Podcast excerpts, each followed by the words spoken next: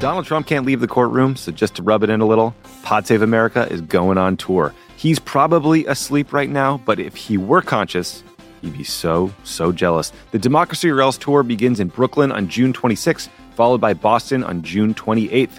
Then we go to Madison, Phoenix, Ann Arbor, and Philly. See all the tour dates and get your tickets now at crooked.com slash events.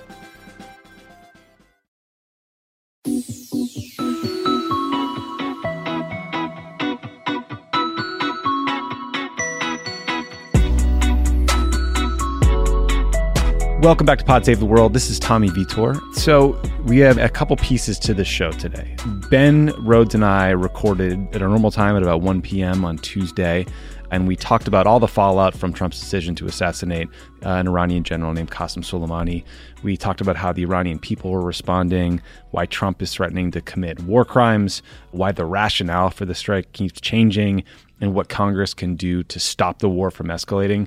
We also talked about Kim Jong un's announcement that North Korea plans to abandon constraints on its nuclear program and how climate change has led to catastrophic fires across Australia. And then our guest today is a Middle East expert and former Bush, Obama, and Trump official named Brett McGurk, who talks about what the Soleimani assassination means for our relationship with the Iraqis and our efforts to fight ISIS. And then shortly after we finished, reports came in that Iran had retaliated and actually fired ballistic missiles from Iran at two bases where U.S. service members are living and serving in Iraq. So, what you are going to hear first is an updated conversation between me and Ben about that most recent news about Iran's retaliation. And then we'll go to the rest of the show, which, frankly, all is still relevant and all is important context to understand what's happening. And then you'll hear the Brett McGurk interview. One quick housekeeping item. We got some big news here, Crooked Media. The Wilderness is back for 2020 in season two our friend John Favreau is going to look for the path to victory in 2020 by talking to voters and strategists and organizers and candidates in key battleground states that are going to decide the election. Check it out. The season one was fantastic. Season two should provide us a path forward for the 2020 elections. Listen to The Wilderness today. The trailer is out and subscribe to The Wilderness wherever you listen to your podcasts. So, here is Ben and I talking about this latest Iranian response. Ben, it's 5:30 Pacific time uh, in California right now, and we just learned that Iran fired more than two dozen ballistic missiles at two bases in Iraq where U.S. troops are currently operating.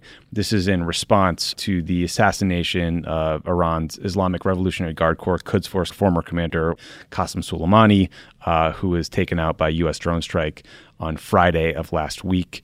These bases are called Al Asad and Erbil. A few things worth pointing out. You know, you probably heard before that U.S. bases in Iraq get targeted by rocket or mortar fire. But what happened today is quite different. Um, ballistic missiles are far more accurate, they're far more lethal, they can have a bigger payload, they're more technologically advanced. And this is also the first time I can remember since the Iran Iraq War in the 80s that missiles have been fired at uh, you know bases in Iraq or certainly a U.S. base from Iranian territory. So that's a significant development. Uh, according to Iranian news sources, Iran's supreme leader personally oversaw the operation. The IRGC put out a statement that said, "quote." The fierce revenge by the Revolutionary Guard has begun. This happened sort of in the middle of the night, Iraq time. There's some speculation that it happened at the exact same time as the Soleimani drone strike. And so I guess we should say, like, you know, we're all praying and hoping that everybody was safe and sheltered. But, you know, this was absolutely predictable and what anyone who had studied Iran would have expected them to do. Yeah, Tommy. I, I mean, I, I, think I'm I'm struck by a few things. Uh, first, for the Iranian government to launch ballistic missiles from their territory at U.S. military targets uh, and to announce it in this fashion is quite a you know brazen response. Um, th- this is not them acting through proxies. Um, this is not them using Shia militia or Hezbollah to carry out reprisal attacks. Um, so this is a significant act of war by Iran in retaliation to you know what was an act of war by the United States, um, and we're at a very dangerous precipice here because in addition to launching these attacks, the Iranians have made all kinds of threats that if the U.S. responds to these uh, ballistic missile strikes, that they will uh, then take action against Israel, potentially against the UAE, against uh, U.S. troops in other parts of the region. So, you know, we are really at the precipice here. Um, and and you're right. I mean, th- this is entirely predictable um, that there would be an Iranian response of some kind against U.S. military personnel or facilities in the region. And I would add that this isn't necessarily the end of the response, uh, even if the U.S. doesn't uh, re- respond, because then the Iranian proxies could still carry out attacks in, in the weeks to come. Um, I just think that, look, we have the available option of de escalation here, of trying to open up a diplomatic channel, of trying to end this escalatory cycle. It's very obvious where that leads. It leads to we respond, they respond, we respond, they respond, and, and that will not end well for anybody. Uh, a war between the United States and Iran does not end well for anybody. And so, right now, I think we should be thinking about uh, obviously the U.S. troops in harm's way, diplomats in the region, uh, trying to protect them, uh, secure those facilities. But uh, frankly, I hope. Uh, try to find some way to de-escalate this situation because it's been obvious at, at every step down this road where escalation leads. It leads to right where we are today, which is life and death matters. You know, the, the, the, this is not a reality show. This is not, um, you know, Donald Trump uh, showing how tough he is. This is whether or not people are going to die. And uh, I hope that that that type of reason and rationality prevails. Unfortunately, the two leaders that we're counting on are Ayatollah Khamenei and Donald Trump. Yeah. And look, I you know I've been binging cable news, and I know you've been on it the last couple hours and Twitter since this happened, and it's making me really worried because this is not just about like coverage. You know, we all know that Donald Trump takes his cues from TV coverage. And if he thinks he looks weak or if he sees some fucking lunatic like Seb Gorka on Fox News saying that we should welcome the Iranian attack on American bases because, quote, now there can be no question that Iran is a threat to American national security. I mean, what like insane circular logic is that? I mean, I, I just there, there, everyone is reflexively saying, "Oh, Iran just escalated. Uh, Trump must respond." No one is talking about de-escalation. And by the way, it doesn't help that our our nation's chief diplomat is this belligerent ideological hack, Mike Pompeo, who is chomping at the bit for war. So, like, who, like, where is the channel? Like, who is starting talks to try to calm things down or help end this diplomatically? My hope is that you know the U.S. military uh, knows where this is going to go, um, and and clearly part of the objective of the Iranians is to drive us out of Iraq. You know, this feels coordinated with the Iraqi parliamentary vote uh, kicking us out, which Iran surely had something to do with. Um, with the Iranian statements saying that the U.S. has to get out of the region and then this attack. Uh, and the U.S. military knows that an escalatory cycle would lead to a lot more lives lost. And so my hope is that the U.S. military steps in and prevails upon Trump that this is not the right course of action. I, I would say, you know, others will counsel like now is not a time to talk about these things. it, it is the time to talk about these things. Of course, it is. Uh, I, I, reject that categorically. Uh, the way in which this country gets into wars is that people, political leaders, bully people into silence and say, now is not the time to ask these questions. Now is not the time to raise these criticisms. Well, look, Mike Pompeo, Donald Trump, all these guys have been taking one step after another, beating their chests on this maximum pressure campaign, pull out of the Iran deal, pile sanctions on the Iranians, pile threats on the Iranians. This is where that leads. This is where that goes. This is why these people should not have ever been elected to be in the positions they're in in the first place. And again, I hope they sober up here and make the right decisions. Um, but now is actually the time for people to be raising their voices because once this thing escalates further, every step, every step of escalation, it gets harder to de-escalate. And so now is the time to, to kind of put an end to this cycle.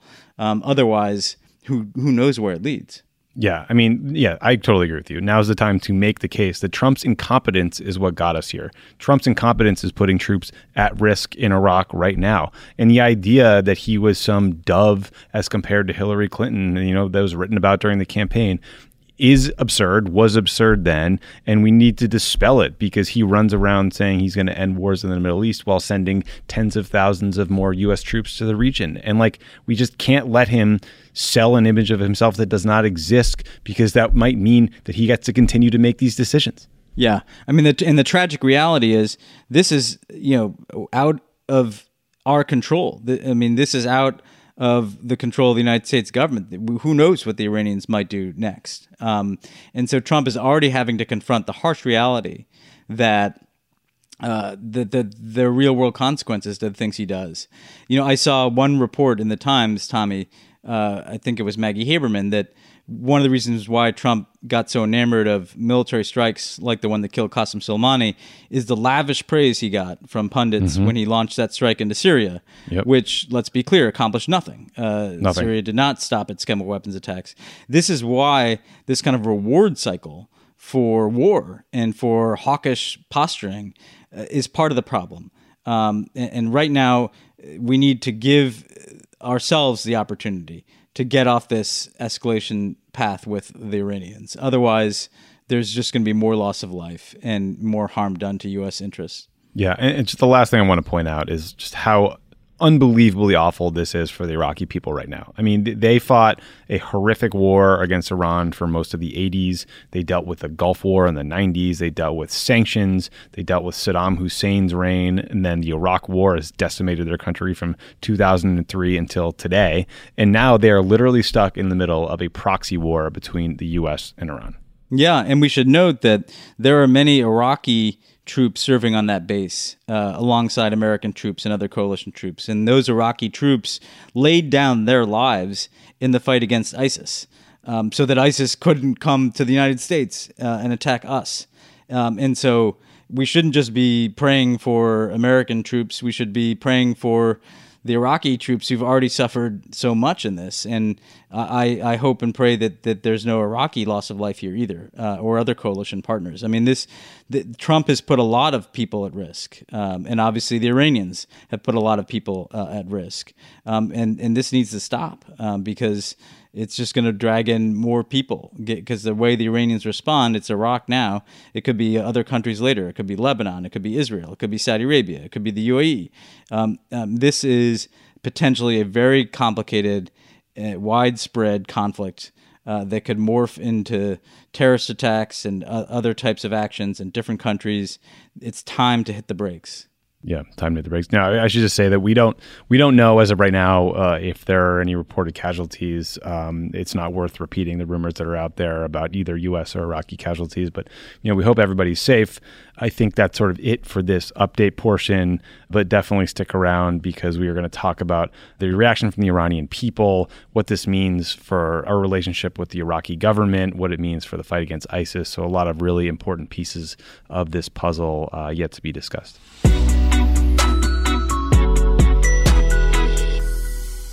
So, Soleimani, as we discussed, was the leader of Iran's Islamic Revolutionary Guard Quds Force. He was assassinated by a U.S. drone strike outside of the Baghdad airport last week.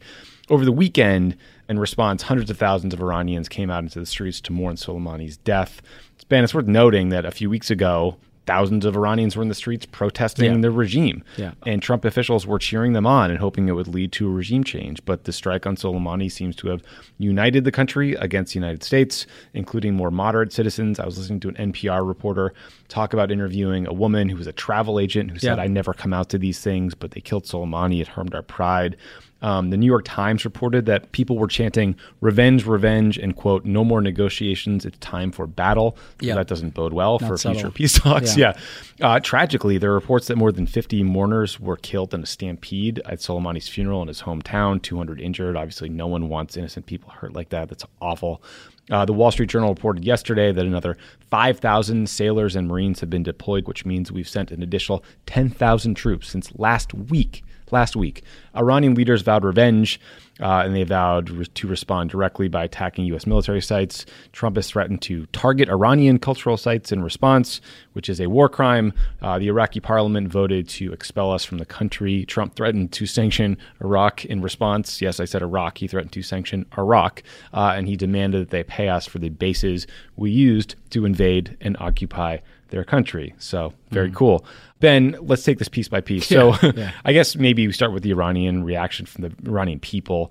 So again, like the Trump administration's so-called maximum pressure strategy of sanctions and diplomatic isolations was designed to get to negotiations that they said would lead to a stronger Iran nuclear agreement than what Obama got, because everything is about Obama. Yeah. But when you assassinate their leaders and you threaten to blow up uh, a country's cultural sites, it turns out that people don't like that. And you have average people then chanting, it's time for battle. So I- I'm trying to figure out, do you think these guys like didn't understand what the response would be like in Iran, or they just wanted to kill Soleimani so badly that they didn't care? Because th- there's no doubt that we've set back any diplomatic efforts indefinitely. Yeah. No, and I'd add to your list that uh, Iran announced that they were no longer going to abide Oh by any of the limits under the nuclear deal, which, you know. Please uh, elaborate on that. I cannot believe I forgot. yeah, that. no, no, no, no. Well, what, there's so much, um, but uh, you know, they, what- so you know, we've seen very concrete consequences already. You know, the Iraqi vote to expel our presence, the uh, suspension of counter ISIS uh, activities,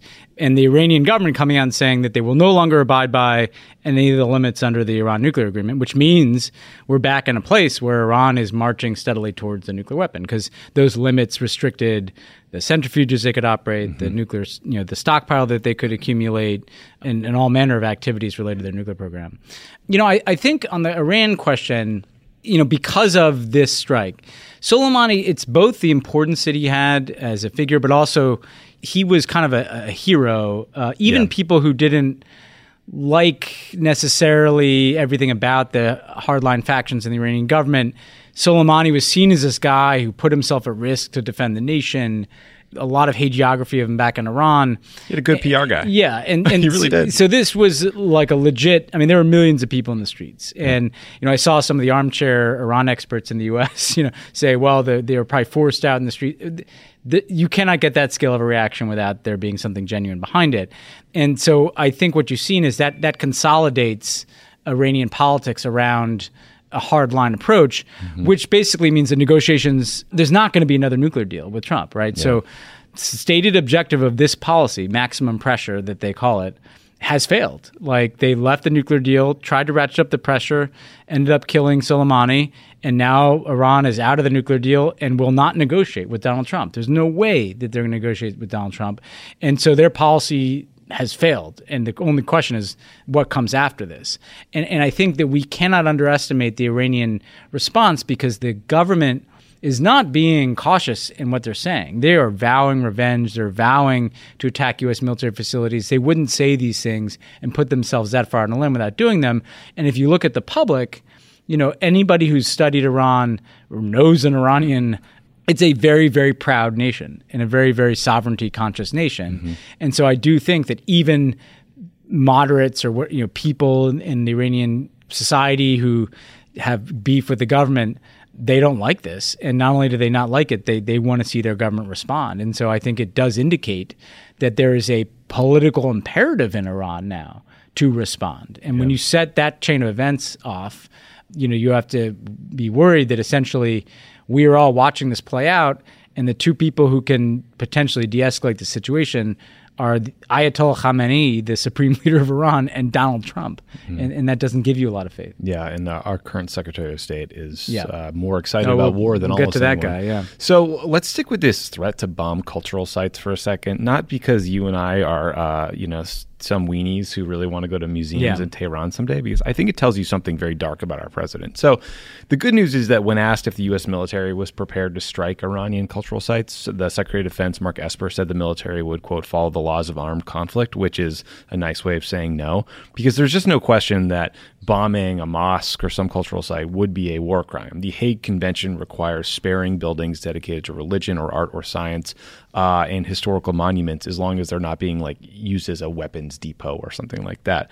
And uh, the War Crimes Act domestically makes it a felony under American law to violate the ban, and it's punishable by up to life in prison or execution if you kill someone in the process. So again, like I don't think that we fully internalized how scary and messed up it is. So the president of the United States openly and repeatedly Yeah. talks about committing war crimes. Right during the campaign, he talked about bombing the shit out of like ISIS family members and things. and waterboarding people. Yeah, and waterboarding people. He par- just pardoned a bunch of war criminals. yeah, and yeah. then, you know, his lackeys like Mike Pompeo try to pretend that he didn't say what he said. This literally happened on Fox News Sunday this weekend. But we all have eyes. We can read the tweets. And so destroying cultural sites, if that's what ISIS does, right? There's no that's exactly what they It's do. stupid. There, Yeah. There's no, there's zero military advantage gained by blowing up a church or a mosque, but it enrages the entire population and will make them want revenge. It just speaks to how stupid these guys are. Yeah, I mean, first of all, it's it's grossly offensive. Secondly, it probably helped consolidate the Iranian response. Totally. Um, you know, these guys like to talk about winning over the Iranian public and separating them from the regime. Well, threatening to bomb their cultural sites is a way to galvanize the Iranian nation to want to fight a war against the United States. and probably Shiites around the I world. was, yeah, you know, you read my mind. I was going to say Shiites in Iraq. Some of those cultural sites in Iran are very important to Shia Islam and would be cultural sites to Shia in Iraq too, mm-hmm. right? So we're just expanding the list of enemies we have.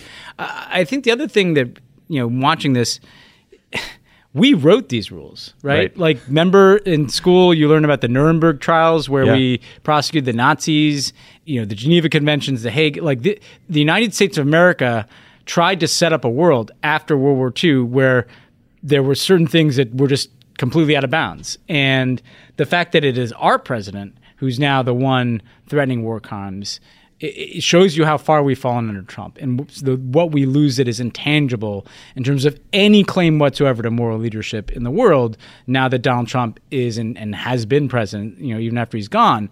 And it, you know, it, Tommy, it triggers for me the debates we used to have in the Obama administration about American exceptionalism mm-hmm. when the Republicans would claim that Obama didn't believe in American exceptionalism.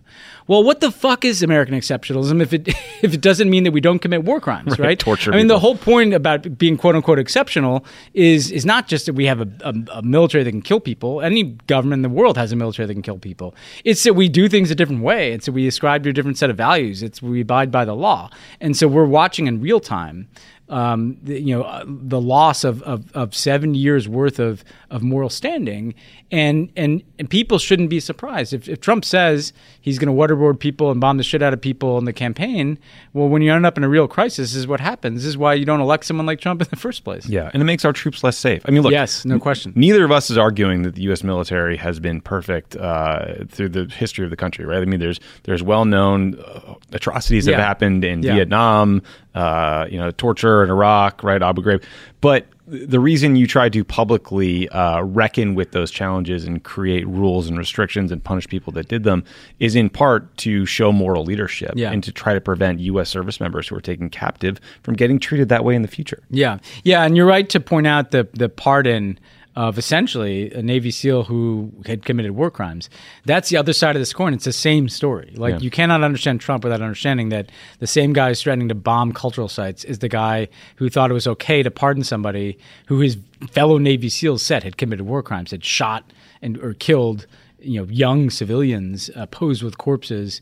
Trump thought that was okay, so of course he thinks it would be okay to bomb Yeah, get sites. him out on the campaign trail. Um, the other really troubling thing is how the the explanation for the assassination of Soleimani has, has changed. So, the White House, you know, their chief spokesman has been uh, Mike Pompeo. The chief liar has been Mike Pompeo, and he's been all over the map in explaining why they took out Soleimani. So, the legal basis for the strike was that this was force protection. That's very important to know. They said there was an imminent threat against U.S. personnel in Iraq, and that taking out Soleimani would disrupt it. But I have spoken with multiple people Yeah. who have seen the classified rationale that was sent by the administration to Congress explaining this intelligence, and they say that there's nothing imminent about it. It's sort of standard stuff that you'd see about Soleimani in coordination with these Shia militia groups. So uh, you've also seen Trump administration officials quoted in background in the newspaper saying the same thing, and there's also been no explanation of how targeting Soleimani specifically would disrupt that plotting, Yeah. even if there was an imminent threat, right? I mean, he's not going to wear the suicide vest. So again, that imminent argument is key to their legal basis for the strike, and I do think we should care about the legal basis for the strike. Now,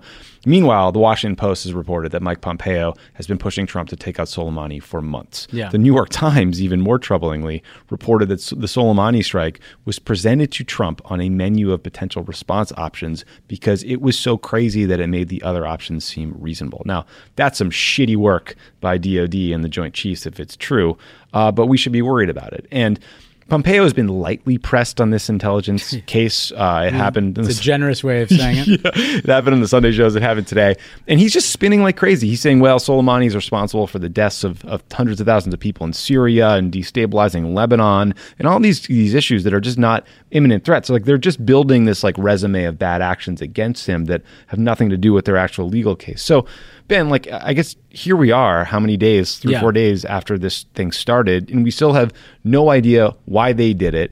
But we do know that they're probably lying about the intelligence. Yeah, no, I, I, I feel confident uh, sitting here, you know, on day five after the strike that this is bullshit. Um, and I wouldn't say that lightly because I've been in the White House and been in meetings where imminent threat intelligence was presented. If it was that clear cut, you wouldn't need five days to, you know, figure out your story to brief Exactly. to Congress. Like if you actually had intelligence that suggested that if we don't do X, Y will happen, which is what the definition of an imminent threat is, that that doesn't take five days to put together, right? And when they're when they're asked about this question, not even pressed, when they're just asked, they give no detail whatsoever. They say, "Well, there was a threat against facilities," or "Well, look at who Soleimani is." That no, that does not mean you had an imminent threat. And the reason this matters is yes, that would be the only plausible legal justification, but it's also the only plausible political justification for potentially starting a war or, um, and, and, and, and putting at risk our Iraq presence uh, and the Iranian nuclear program. So, you, know, I, I I think we have to learn a lesson from this because in the first couple of days, you know, people were acting as if these guys are on the level. So it was mm-hmm. like, you know, mm-hmm. quoting Donald Trump saying this was to prevent a war, not to start one. Quoting Mike Pompeo saying hundreds, if not thousands, of Americans would have been killed if we didn't take this. Right, right. That is a lie, mm-hmm. right? It, it can be true that Qassem Soleimani has traditionally supported armed proxies who have targeted and killed Americans. Absolutely true. It is an entirely different thing, though, to suggest that there is an imminent threat, and if we don't take him out, then Americans will be attacked. That appears to not be true. Um, and the best reporting I've seen on this from Rukmini Callimachi, which, by the way, tracks what I've heard from some people who've gotten some of these briefings, is that there was no imminence involved whatsoever. Yep. There was a sense that the Iranians are aspiring to attack our facilities, which is not new, that Soleimani was involved in that, that he might be meeting with the supreme leader about something. That that is not the same thing as saying it's an imminent threat. So w- what we have learned is that in a matter of huge, huge consequences, potentially war and peace, this administration is willing to lie just as brazenly as they lie about hurricanes with sharpies, you know, um, and that is troubling, and frankly should inform the media coverage of this way more than it does because these guys continue to get the benefit of the doubt. People continue to act like they're a normal administration, um, and and frankly they're not. Yeah. So, to your point, there's been some amazing reporting about this strike uh, against Soleimani in the days that followed, right? Rukmini Callimachi's piece was great. Helene Cooper, another New York Times reporter at the Pentagon's done great work. The Times and the NPR and others have had reporters on the ground in Tehran. Like, good work is happening. My, I, I am here to beg the journalists that get access to Mike Pompeo to stop being so fucking deferential to him. Like Chuck Todd, Margaret Brennan, George Stephanopoulos, when he comes on their shows, he is allowed to lie and filibuster and he is condescending and dismissive to their questions. And like they need to just burrow in on him about the questions of imminence. Or when when he tells Chris Wallace, no, Trump didn't tweet about bombing cultural sites, throw the thing up on the screen. Press him on that. Like I, I just don't get how he gets away with saying these things. Or he gets away with saying the potential retaliation from Iran would be a little noise. I mean, I talked about this with Chris Murphy on Pod Save America, but like Mike Pompeo specifically would have called for Susan Rice's head if she'd said something like that. And you know what? There probably would have been some some justification for that because it's glib and dismissive in an absurd way to talk about the potential attack on Americans. it, it has been really troubling to see the way in which a lot of the media has handled this. There, there's no follow up. I mean, I, I saw uh, I saw Pompeo this morning, you know, get asked a question about imminent threat, and by the end of it, he's talking about how this is all Obama's fault and how Obama basically gave Iran a nuclear weapon and appeased uh, appeased the Iranians, and now they're getting tough. And it's like the next question wasn't a follow up to that of what do you mean? Right. You used to have an Iran nuclear deal that did X and Y and Z. What are you trying to accomplish? It was like let's move on, and and just letting these these these assertions put aside the criticism of Obama, like to your point, the assertions that no, Donald Trump didn't say what you just saw a tape of him saying, and there's no pushback, and it's just on to the next thing. And don't think that most Americans are reading past the headline or looking past the tape of the Secretary of State talking. Like this is like not just Iraq War redux, it's even worse. Like in the Iraq War, at least you had a White House press secretary answering questions every day. Yeah, right. Like at least you had access to these officials. Trump and Pompeo like blithely go out there and make these categorically false statements, and that frames the way in which this story is being covered and these things are being discussed. Um, and and it's like we have learned nothing from 15 years. And and the and the the double standard. It's not like these reporters can't do this. During the Iran nuclear agreement, I mean, President Obama gave like a, nu- uh, a news conference that went over an hour where he was pressed on the finite details of what the inspections regime were or how many centrifuges there would be. Like, has anybody even fucking asked Donald Trump what what was the Iran nuclear agreement? Right, could yeah. he even verbalize? Ben. could he could he could someone ask him to name two cities inside of Iran? Like it's actually relevant to just try to extract from these people whether they have any basic understanding of the war that we're about to get into or the country that we're about to invade. There's this kind of blanket deference given to, to Trump and Pompeo, even though they relentlessly lie to people. And and and I just don't understand what the incentive is. Whether is the press afraid of these people? Um, it's not like they can be treated any worse Right. than they already are. Ben, I remember being pressed on why the U.S. military didn't capture Osama bin Laden and instead decided to kill him. Yeah. And I'm not saying that to complain. That's how it should be. That's how it should be. I'm, no, I'm not, I'm not complaining. I'm they- just do do your do your like, jobs. let's talk about a clear cut case of someone uh, where there was justification and legal authorization to to take out a target. I mean, Osama bin Laden's your guy. Um, okay, so we're going to get into the Iraq piece of this more uh, with our guest Brett McGurk.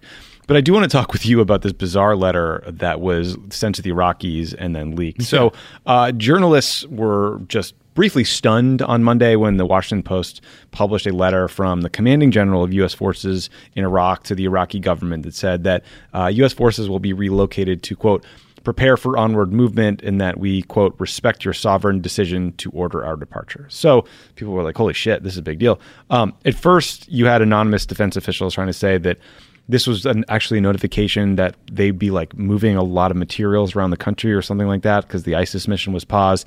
Then the chairman of the Joint Chiefs said the letter was a mistake. It was a draft that shouldn't have been sent. It doesn't mean we're pulling out.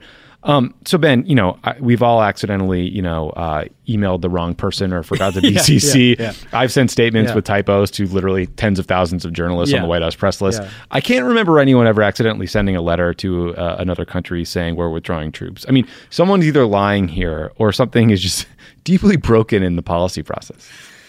Yeah, I mean, what's interesting about this uh, whole episode is that a lot of the stuff that people have been kind of warning about the Trump administration, you know, their their fitness to handle a crisis. Yeah. we now see the in reality as they actually deal with the crisis.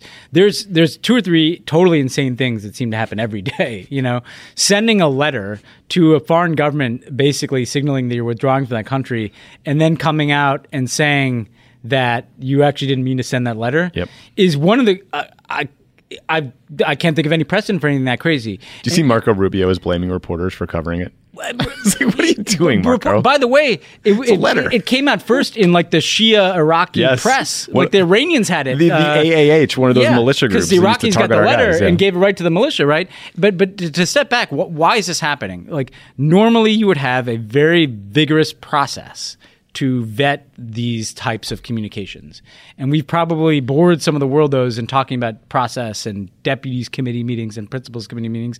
But this is why you have That them. matters. You have them so you make sure that every T is crossed and every I is dotted and everybody's on the same page. And maybe that someone has proofread the letter and, and put a signature on it because the letter didn't have a signature before someone hit send on a computer, right? And, Yeah. and, and, and so not only is there no process whatsoever, they don't seem to be coordinating inside the government. But also, let's look at the fact that we have a collection of amateurs and grifters in these positions, right? I didn't really like the whole committee to save the world thing. Nor did. Uh, in the first couple of years, where you had Mattis and Tillerson and and and all these people, Dina Powell and McMaster, leaking about how they're preventing all these horrible things from happening. The reality is, though, let's look at the team we've got in place dealing with this crisis. You've got Donald Trump, uh, again, who probably couldn't find Iran on a map. You've got the National Security Advisor of the United States, whose principal qualification for getting the job was that a year ago he was trying to get ASAP Rocky out of prison in Sweden.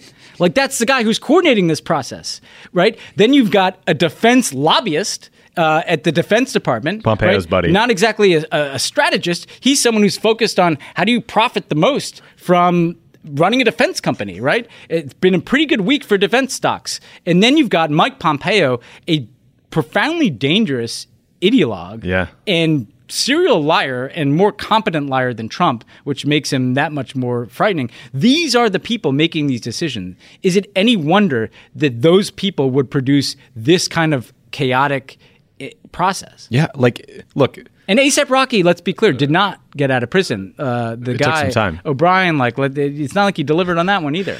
like I mean, he did eventually, but after he went through the normal process here. like o- Obama's 2009 Afghanistan review, I think he chaired 10 meetings. It took dozens of hours. Some people said it was overkill, but boy, at least we vetted some important decisions before they were made. I mean, it really is unconscionable for Mike Pompeo and Mark Esper, the Secretary of Defense, to just fly to Mar-a-Lago Yeah. and get Trump to sign off on killing Qassem Soleimani at the resort without talking through the possible ramifications. And again, like this is why that we were all concerned that they hadn't they seemingly hadn't prepared because Yeah. like they clearly were not ready for the reaction among rank and file Iranians that happened. And also there's reports that Iranian Americans are being stopped and profiled for questioning at the border.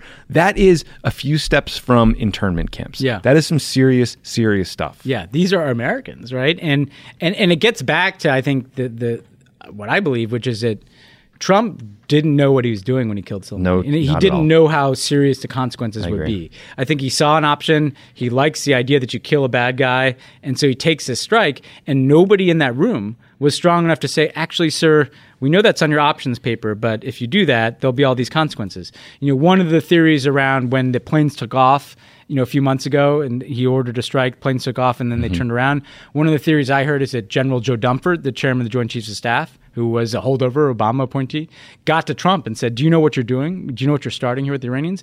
Nobody uh, clearly did that in this case. He has nobody around him who will be like, "Sir, you have to stop." Like you have to stop talking about war crimes. You have to stop tweeting threats. You frankly should not have taken the strike against Soleimani. But n- nobody around Trump is going to do that because the people left around him is this kind of gang of, of sycophants and ideologues, right? And th- that that to me, you know, Obama used to get this criticism. He's micromanaging the Pentagon, and he would say to us in private, if it comes to decisions about like life and death. Like I'm going to be all over it. I'm going to be. what he was elected to do. Yeah, Um, to, to your point about you know where's the off ramp, where's the diplomacy? So it's just worth pointing out that uh, Javad Zarif, Iran's foreign minister, was going to come to the U.S. Uh, to address a UN Security Council meeting about the Soleimani assassination. The Trump administration has blocked his ability to travel here. Uh, that violates an agreement that dates back to the founding of the UN, the United Nations. It requires the U.S. to permit foreign officials into the U.S. for UN business. I would also add that it just looks incredibly weak and pathetic to not let this this guy come say his piece. I mean, I'm no fan of Zarif, but like he he can't speak to the United Nations. What precedent are we setting here? Yeah, we're, we're so afraid of what he has to say, right? That he can't come. And, and I think the other thing it'll do is it'll totally isolate the United States. No other country would support this position. No. Because we get this enormous privilege of hosting the UN. And, and so, like everything we've done with Iran, like we're doing something that is meant to isolate them. Zarif can't come here. But actually, all we're doing is giving them the high ground in international public opinion and isolating ourselves. Yeah, I mean, and the Europeans are already pissed at us. Okay, so there is some hope here. Okay. Um, Democrats in Congress can have agency, and they want to block President Trump from escalating the war with Iran. And there's a couple ways they can do it. One is with what's called a war powers resolution. So a little background here. So the the very 101 is the Constitution divides the power to wage war between Congress and the president. Congress can declare war, uh, and they put together and they fund the armed forces. But the president, under Article Two, is the commander in chief of the armed forces. So Congress has not really lived up to its side of the bargain here. Congress hasn't actually declared war since we declared war on Romania in World War II. Hmm. When Harry Truman sent troops into Korea in the 50s, he called it a police action.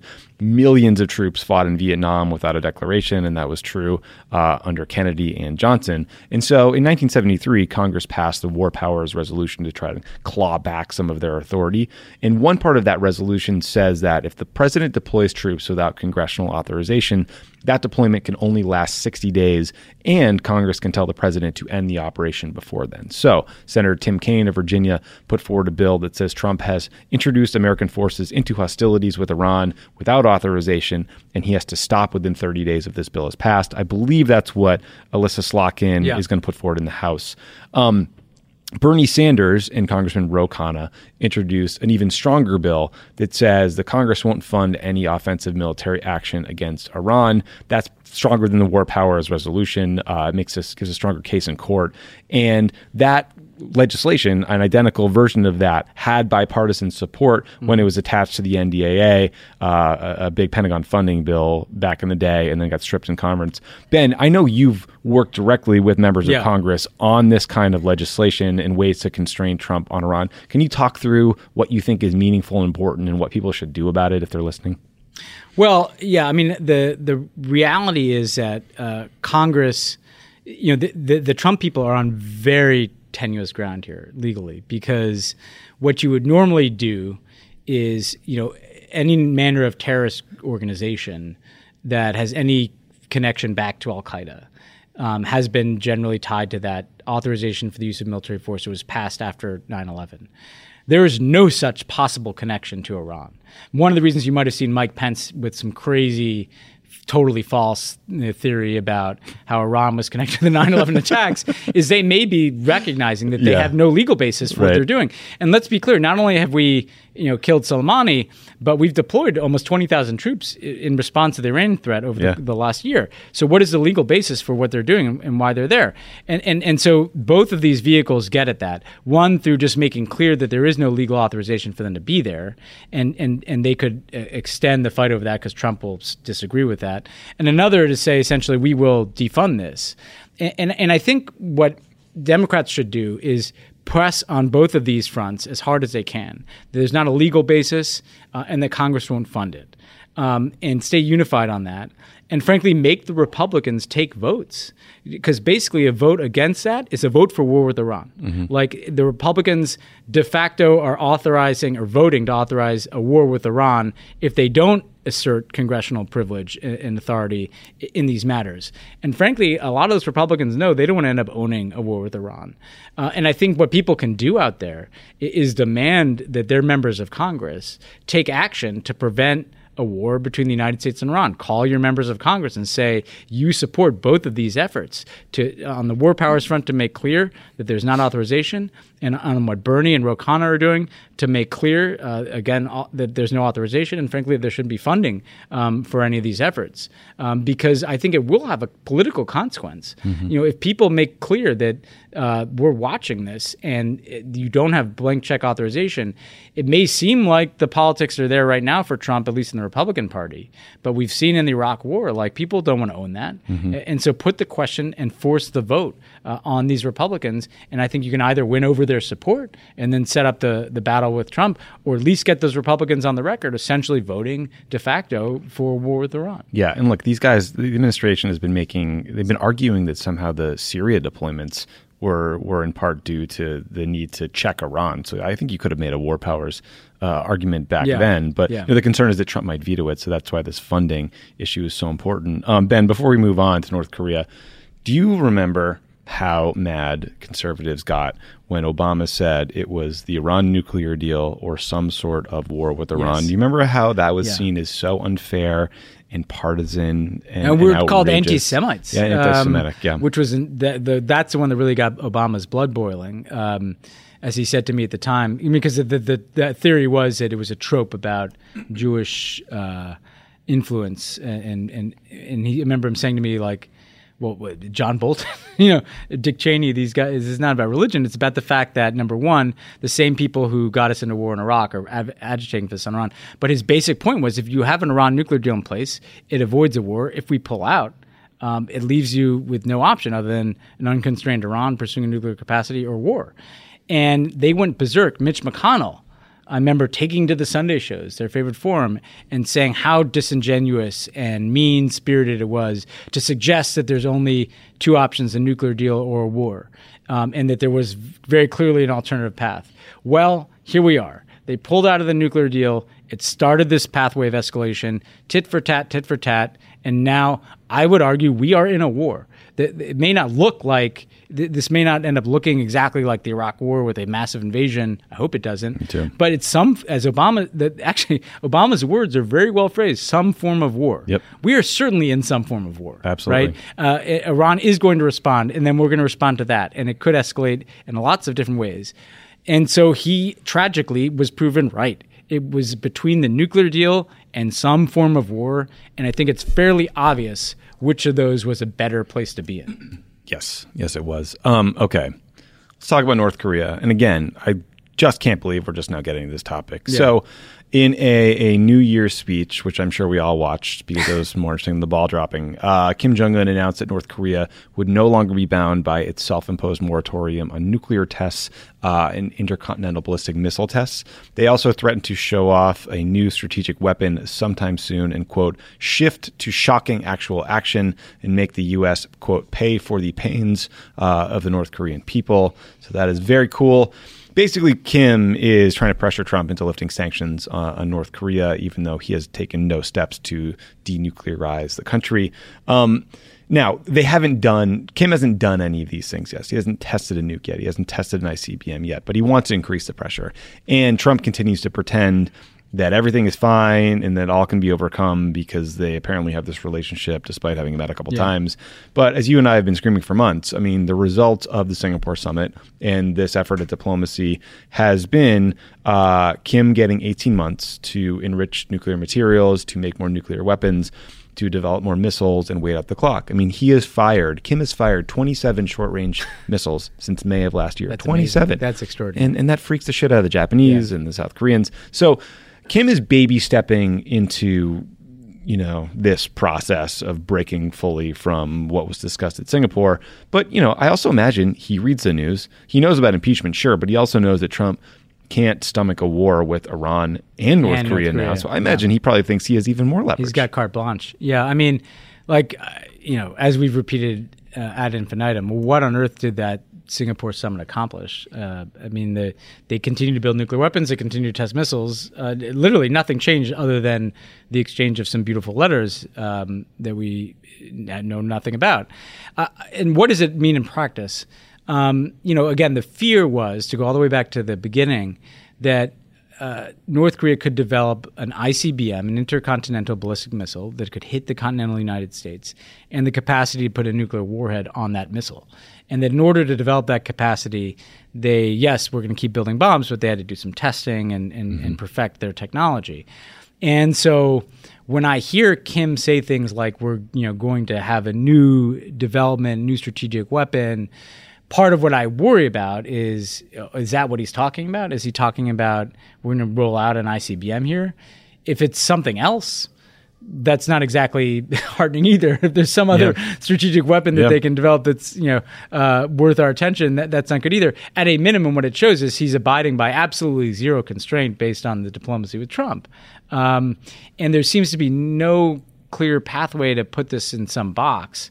Um, and and as you say, you know, Kim now sees what happened to the country that signed a nuclear deal with the United States. So in addition to seeing that Trump is distracted uh, can't take on more than one crisis at once.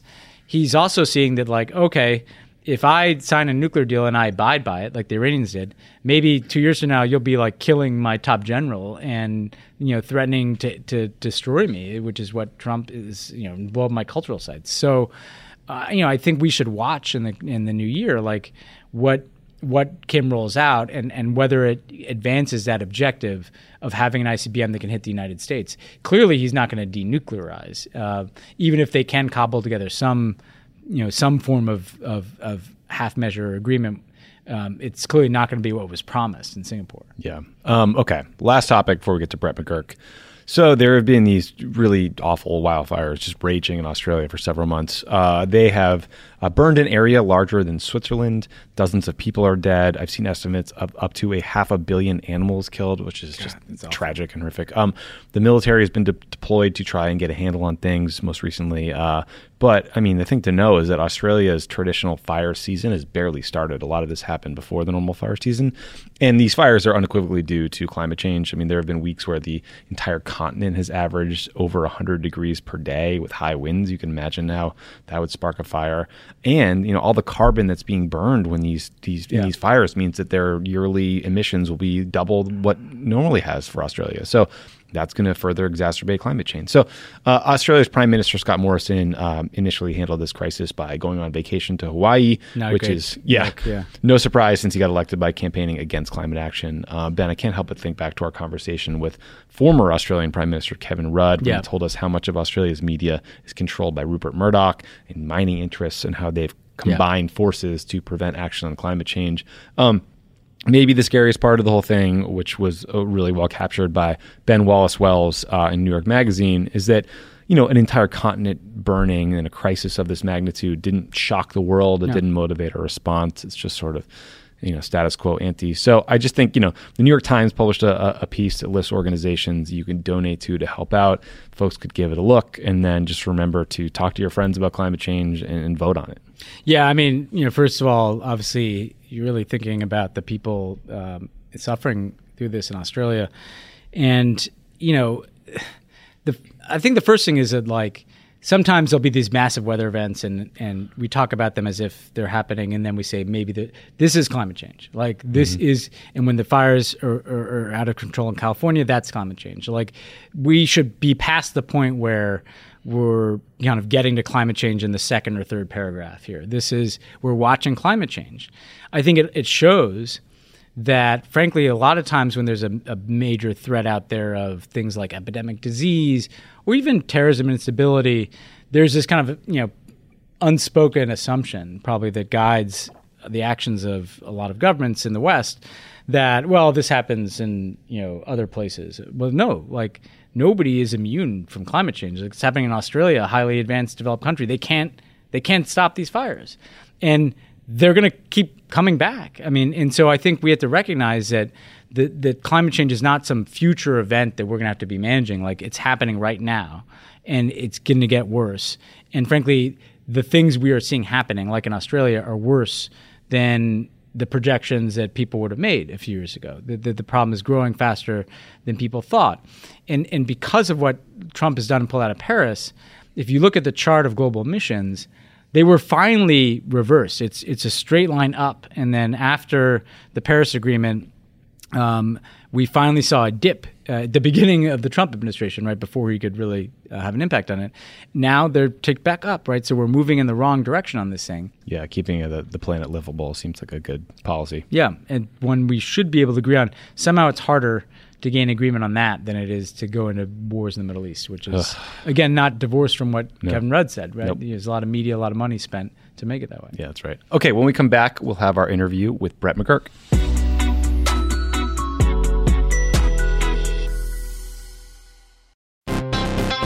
Donald Trump can't leave the courtroom, so just to rub it in a little, Pod Save America is going on tour. He's probably asleep right now, but if he were conscious, he'd be so, so jealous. The Democracy Else tour begins in Brooklyn on June 26th, followed by Boston on June 28th. Then we go to Madison, Phoenix, Ann Arbor, and Philly. See all the tour dates and get your tickets now at crooked.com slash events.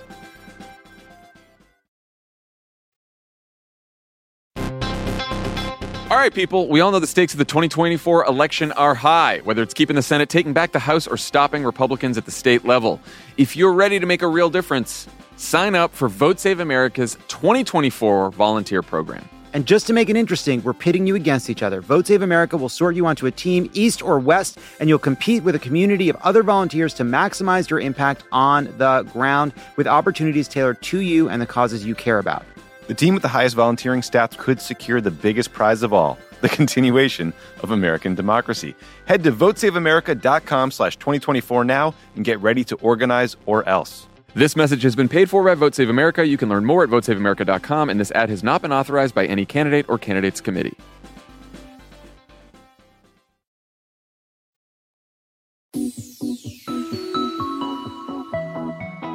On the line is Brett McGurk. He has served in senior positions under Presidents Bush, Obama, and Trump. and He's dealt with various issues and crises in the Middle East, most recently serving as the special envoy to deal with the fight against ISIS. Uh, Brett, thank you so much for doing the show. Hey, thanks, Tommy. Thanks for having me. So, um, we've been talking a lot about Trump's strike against Qassem Soleimani today. Uh, in response, the Iraqi parliament voted 170 to 0 to expel U.S. troops from Iraq. Uh, that vote is a little misleading since I believe that only Shiite lawmakers voted while some of the Sunni and Kurdish lawmakers didn't show up. Um, I'm curious what you think that vote means, or, or if U.S. troops get expelled from Iraq, what that would mean for U.S. interests. And if this seems to have uh, exacerbated sectarian divides that already exist in the country, as evidenced by this vote. Yeah, thanks. You know, I, when I first heard this news about uh, Soleimani as someone who spent so much time out there, and I've, I've colleagues of mine killed by Iranian-backed militias a decade ago, um, it's important to recognize they hadn't really been shooting at us from 2011 until just a few months ago. So that's a, the key point to ask. Well, why did that start happening again? Um, but I, I felt a sense of real justice, right? That was the first reaction, a kind of gut reaction. The second reaction was um, this is going to require a massive diplomatic effort now to uh, mitigate, you know, boomerang risk and um, backfire risk. And then the third thought was um, the Trump administration probably is totally ill-equipped to do that, and um, but kind of hope for the best. I think what we've seen over the last uh, four or five days just demonstrates um, this was clearly not uh, particularly well gamed out or thought through, and I think um, the situation in Iraq is kind of the first uh, the first example. So it's fairly predictable that um, the one thing Soleimani has always wanted, he wants us out of Iraq, he wants us out of Syria, he wants us out of the Middle East. That's like his dream, right? And but the Iraqis want us there, and they invited us back in 2014 uh, to help them with ISIS, and we built a pretty sustainable. It was designed to be a very long-term presence. We have about 5,000 American troops. Um, it's not like the old Iraq War. A lot of folks put this whole thing together from 2003 till now. That's wrong. You know, we left in 2011, came back in 2014 in a very different way. Uh, we're not fighting. We're not taking casualties. We're not spending that much money. Uh, we built a huge coalition to share the burdens. We have almost 20 countries with us uh, in Iraq. And it was a very sustainable proposition, uh, really designed to last years because we trained the Iraqi security forces, um, which, while full of problems, were increasingly capable, um, increasingly confident, and most importantly, increasingly popular amongst the population and much more popular than uh, some of these Shia militia groups that Soleimani was supporting. Um, so out of his uh, death right outside the international airport, um, which obviously is going to cause a massive reaction amongst the Iraqis, you had this move um, in the parliament. And it just seems that the administration really wasn't ready for this in terms of the, the diplomatic just blocking and tackling it takes to try to number one shut something like that off um, and number two deal with the with the aftermath so um, I really my, my heart goes out to Matt Tueller, our ambassador out there, um, because he's trying to deal with this in a deaf way.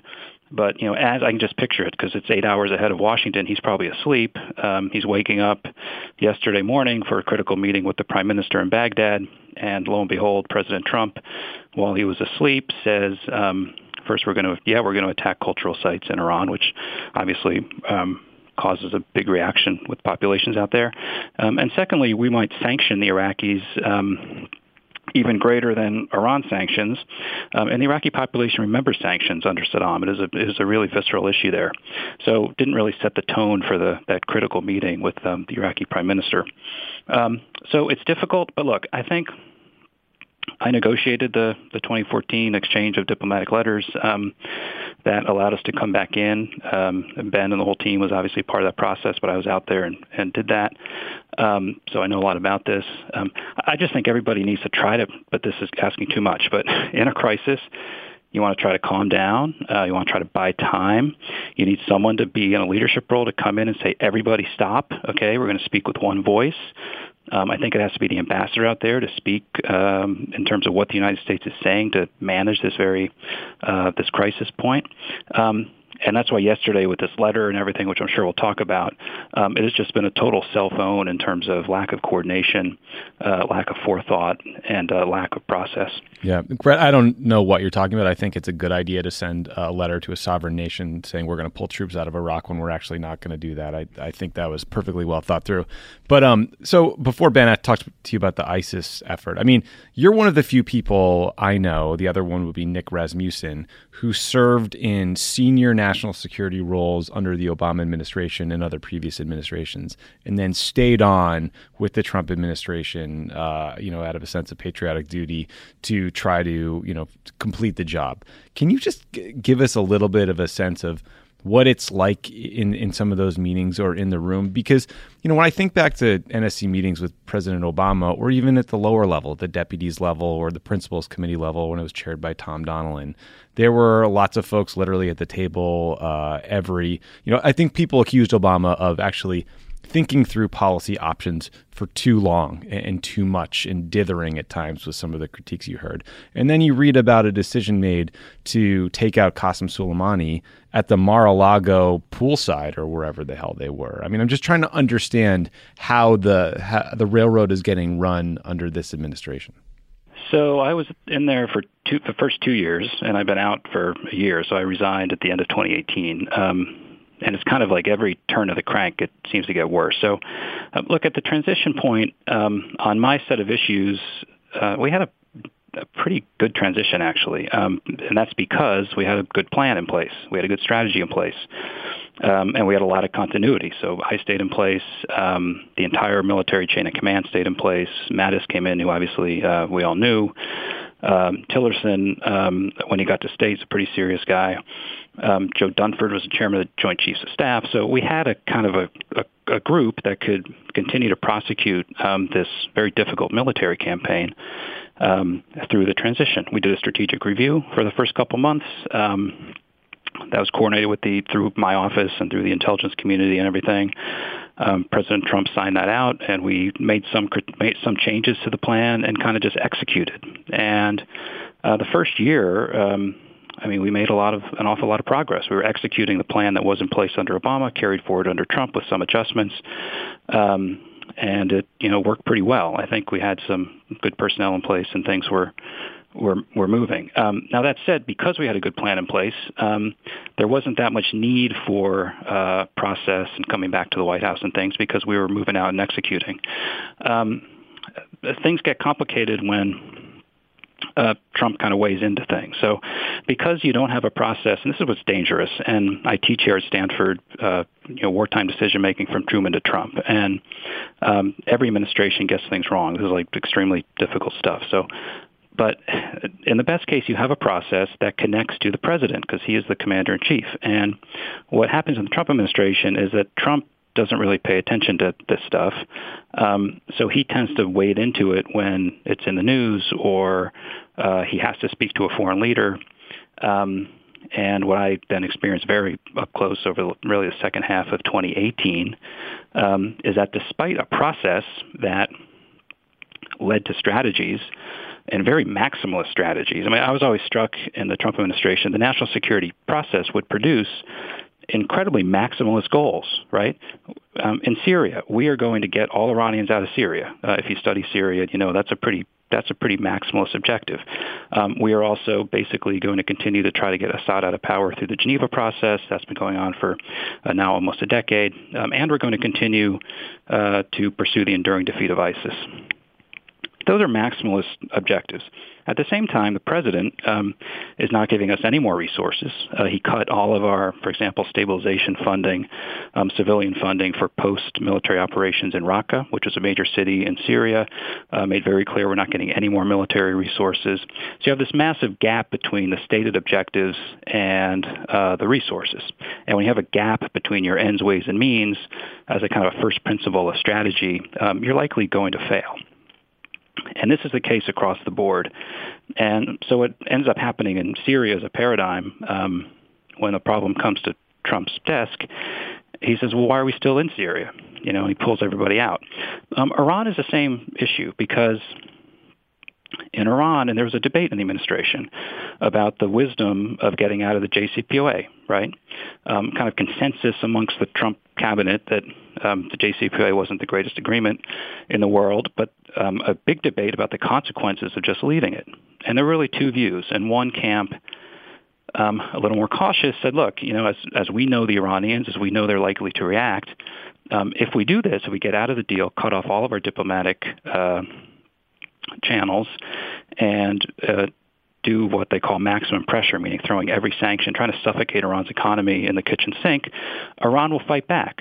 And by their fighting back, we will be then sucked back into the Middle East, which is very, which is irreconcilable with the broad national security strategy of President Trump, which he signed out, which says we want to reduce commitments in the Middle East and focus on great power competition against China and Russia.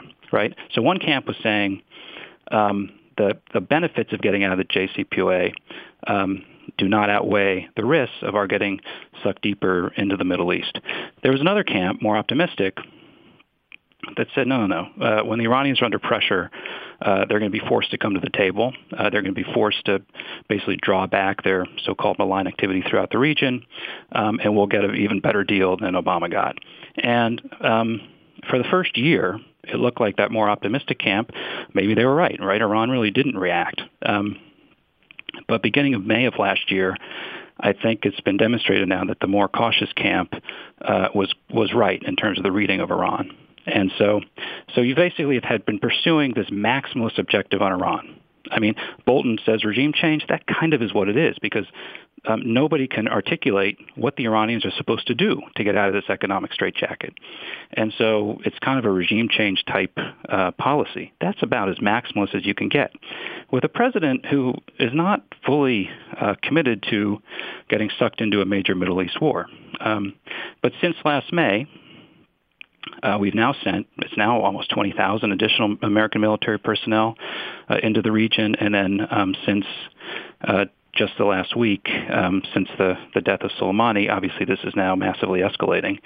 And I, I know that um, nobody said to Trump when this policy began in the first quarter of 2018, Mr. President, here's where this might lead, okay? This might lead, two years from now, you might have 20,000 additional military forces and be on the cusp of a major war. So uh, the assumptions were wrong, and and now here we are, and they're trying to um, they're trying to deal with this crisis, and I think the world is seeing that they, they really don't know what they're doing. Brett, uh, it's been you know we you know, obviously worked together as you were putting together that coalition um, in ISIS. Um, and you know we're we're at this kind of precarious moment with respect to the fight against ISIS, where they've lost their territory, but um, as we've essentially you know left our positions in Syria, um, and we saw some ISIS fighters escape there, as there are huge kind of reconstruction challenges in places like Mosul and Iraq. Um, you know, this is the kind of environment where you might see an ISIS seek to reemerge. Uh, and now we've seen since the strike against Qassem Soleimani, um, you know, an announcement that essentially counter ISIS efforts are going to be paused uh, inside of Iraq because we're focused more on protecting ourselves. NATO uh, similarly pausing the training mission for the Iraqi security forces. I mean, what is the risk of um, you know uh, of that type of suspension of activities you know particularly if it becomes more permanent if it becomes harder to operate um, inside of Iraq and Syria because of the uh, fallout from this strike um, what, what, in terms of U.S. national security and, and the threat from ISIS, you know, what's the risk if we do lose uh, the capacity to have a presence um, in that part of the world to go after ISIS, and we lose uh, the cooperation of coalition partners who who may not want their forces to be put at risk um, in a in a U.S. Iran conflict? Well, it would be quite disastrous, and um, this is where I, I have been encouraging, although uh, not with any success. Everybody, someone has to in the administration say, we're going to calm down and we're going to let Ambassador Tueller work through this because and I negotiated the 2014 arrangements. I know there's not an easy, just automatic severance clause. I mean, there's a way to there's ways to buy time here. Um, in the event we are kicked out and we leave, and it's not just us. I mean, Ben, you remember? I mean, we we we we specifically designed this um, to address the concerns about forever wars and everything. So this is not Iraq war. It's not Afghanistan war. Um, it's a very limited uh, objective, limited deployment with a massive coalition. We have almost 20 countries with us uh, in Iraq. Everything from Finland to New Zealand, Australia, UK, France, you name it, Denmark, Netherlands, um, all doing specific tasks and uh, and critical tasks, and NATO. So let me just paint out if we leave. Okay, if we leave entirely, um, ISIS will reconstitute, um, and it'll reconstitute uh, quite significantly. It wasn't very long ago um, when ISIS was launching, you know, 50 car bombs and suicide bombs a month uh, in Baghdad, which is what just tears the society uh, apart. Uh, those networks can easily reconstitute, but right now there's almost none of that because we are keeping pressure on those networks together with the Iraqi security forces, which we've done a great job with. So if you take all that out, um, ISIS just has a, a, vacuum that it will fill. Secondly, um, Iran our presence in Iraq, we're there for ISIS. That's our legal basis. That's what gives us a coalition. That's what gives us legality and legitimacy. But the fact of our being there um, also helps uh, balance the tremendous uh, influence and pernicious influence coming from Iran, particularly over the long term. So if you just leave, um, Iran also uh, fills the vacuum in a major way. And then watch the Russians, because I know the Russians well enough. They have been dying to get into Iraq. And uh, Putin today, um, the Russians are offering to sell S-400 missile systems to the Iraqis. And if we leave, the Russians will fill in behind us immediately. So you're talking about if out of this crisis uh, we are forced out or we decide to leave, um, it would be an irretrievable uh, strategic moment in the Middle East that we'd be living with for a generation. So it'd be a real disaster um, on, on multiple levels. So I hope that you know they can get beyond this period of, of heightened passions and um, and uh, and intensity uh, to try to get past the point um, in which we are being asked to, to depart. Because I think most Iraqis don't want us to depart, um, but it's incredibly tense right now. So those are the consequences if we go. We also wouldn't be able really to stay in Syria uh, effectively, although at this point in Syria, given that Trump overnight a few months ago gave up basically all of our position in Syria, um, it's hard to see us remaining there for the, the foreseeable future anyway. So it would unravel very fast. It's been amazing to see how quickly um, our position in Iraq and Syria which was pretty strong. And it's not perfect. This is the Middle East. You know, on a good day, it's a 60-40 proposition, but um, it was pretty good. It gave us a lot of access. It gave us a lot of influence. Uh, it gave us a lot of bargaining power at the diplomacy table if we chose to use it. Um, and just over the last 13 months now, um, it is all at risk. And for those who say, because I, you know, well, our, our priority should not be ISIS. Our priority should be Iran. Um, look, anyone who's worked in this part of the world for a long time uh, has very strong feelings against the Iranians. Um, but the ISIS mission uh, is based upon congressional authorization from the 2001 AUMF, which I know is a controversial thing, but ISIS is an outgrowth of Al Qaeda. There's no question of that. Um, we have a big coalition, 80 countries, international legitimacy. Uh, we have a strong basis for being in the country with the consent of the host government. Um, it allows us to be there. If you shift your focus entirely to uh, Iran and you do it in a clumsy way, um, you end up losing all that. And so then you have nothing. And um, I, I, fear that that's, that's where we're heading now. So you know, one more question for me is, um, you know, listening to you talk, I, I, remember when you know we would have sideline conversations sometimes um, after like a situation room meeting or something. You know, you you would talk about essentially, you know, having been through your experience in the Middle East, like at least being able to identify the the absolute core objective of protecting American lives, right? That there's some limitations on what can be achieved in the Middle East, even if we certainly want to help move countries like Iraq in a positive direction. But something like counter ISIS is is pretty clear cut. Um, now here we are. We're in this situation where you see drawdowns and troops um, in places where those troops are on on the front lines, you know, trying to deal with that type of threat, you know, to American lives. And we see saw it in Syria. We may be seeing in Iraq.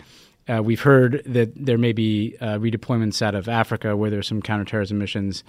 Um, but at the same time, as you point out, that's not exactly ending the wars or winding our presence in the Middle East because there have been 20,000, uh, nearly 20,000 troops deployed to the Gulf region uh, to deal with the increased in tensions with Iran.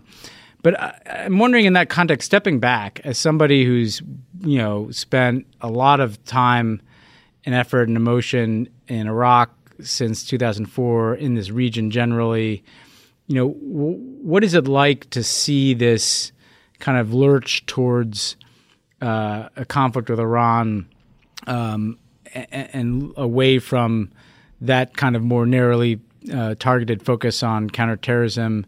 I mean, what does it say about um, where we are, you know, 17 years after the Iraq War started, uh, that uh, that that we're at this point where um, we appear to be you know, essentially recalibrating American foreign policy from this focus on terrorists to this conflict with Iran that that we uh, have contributed to like an escalatory path on. Yeah, so I've um, I mean, I first went to Iraq. I got to Iraq in January 2004, and I spent a year there. And what I found on the ground was totally different than what I had read about it coming in. So that was kind of a formative experience for me. And I also realized that we really didn't have a strategy for dealing with the country that actually existed rather than the country that we would have hoped that existed before we went in. And um, it wasn't, in my view, until we did the surge, and I was a part of that in the Bush White House, that we kind of aligned our ends and means. Although just to be at that point was a was a terrible thing, just given what the surge took in terms of resources and casualties. Um, so I am, you know, very focused in terms of realistic, clear, achievable objectives, and um, I I, I tend to fight against a little bit very grandiose um, uh, end states because my first question is how are we going to achieve that? And I think there's a risk when presidents state uh, very ambitious end states that we're really not prepared to deliver on. Um, and Ben, you and I have been talking about like Assad must go. I think is is one of those. Um, so that's just kind of a core a core view of mine. So when I was just doing a TV hit, and I had Esper in my ear because uh, Secretary of Defense Esper was giving a press conference, and he said, um, "You know, we don't want a war with Iran, but we're prepared to finish one." And like, what does that mean? Uh, uh, like, uh, Iran is four times the size of Iraq. So its population three times as large.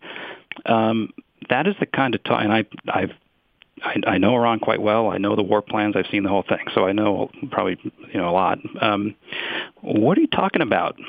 And um, to, to finish a war with Iran, I, I really I, that kind of loose talk uh, is really worrisome. And um, like it or not, there is no congressional authorization for uh, for something like that against Iran. Um, so I it is it's amazing to see uh, this, and you know since the Soleimani strike, it's just um, you can see the administration flailing for justifications. I mean, I I think they should just keep it to self defense. I, I self defense. I think they can justify it under an Article Two thing, but they are. Um, Pompeo today is talking about Iran's support for the Taliban as justification, even as which makes no sense because the Taliban even just last week or last month is taking credit for killing Americans, and Trump is inviting the Taliban to Camp David, and Zal, I think, is meeting the Taliban as we speak. Uh, so that doesn't make any sense. You have the vice president talking about ties between Soleimani and 9/11, which is uh, ridiculous. Um, so you just see the drum beats going, and we're on an escalatory ladder. And when you're on an escalatory ladder in a foreign policy crisis, one of the first rules is that we don't control this, right? I mean, other actors, other actors have the lever here. Uh, first and foremost, being Iran and decisions that will be made in Tehran. Um, but secondly, you know, Soleimani had discipline over these proxy groups in the region, and uh, removing him, um, the risk of these groups acting on their own, um, I think, is also quite high. So we are really in a in a major national security crisis, and um, nobody knows where it's headed. And when the talk coming out of the Secretary of Defense is that we're prepared to finish a war with Iran, I really, I don't know what that means. Sobering, but an important reminder uh, of the stakes here. Uh, Brett, thank you so much for doing the yeah, show. Thanks, Brett. It's, it's, a pleasure talking with you, and, and, thanks for all you've done to build this ISIS coalition uh, to date. Sure, guys. Happy to be on. Thank you. Pod Save the World is a product of Crooked Media. The senior producer is Michael Martinez. Our assistant producer is Jordan Waller. It's mixed and edited by Chris Basil. Kyle Seglin is our sound engineer. Thanks to our digital team, Elijah Cone, Nar Melkonian, and Milo Kim, who film and share these interviews on video each week.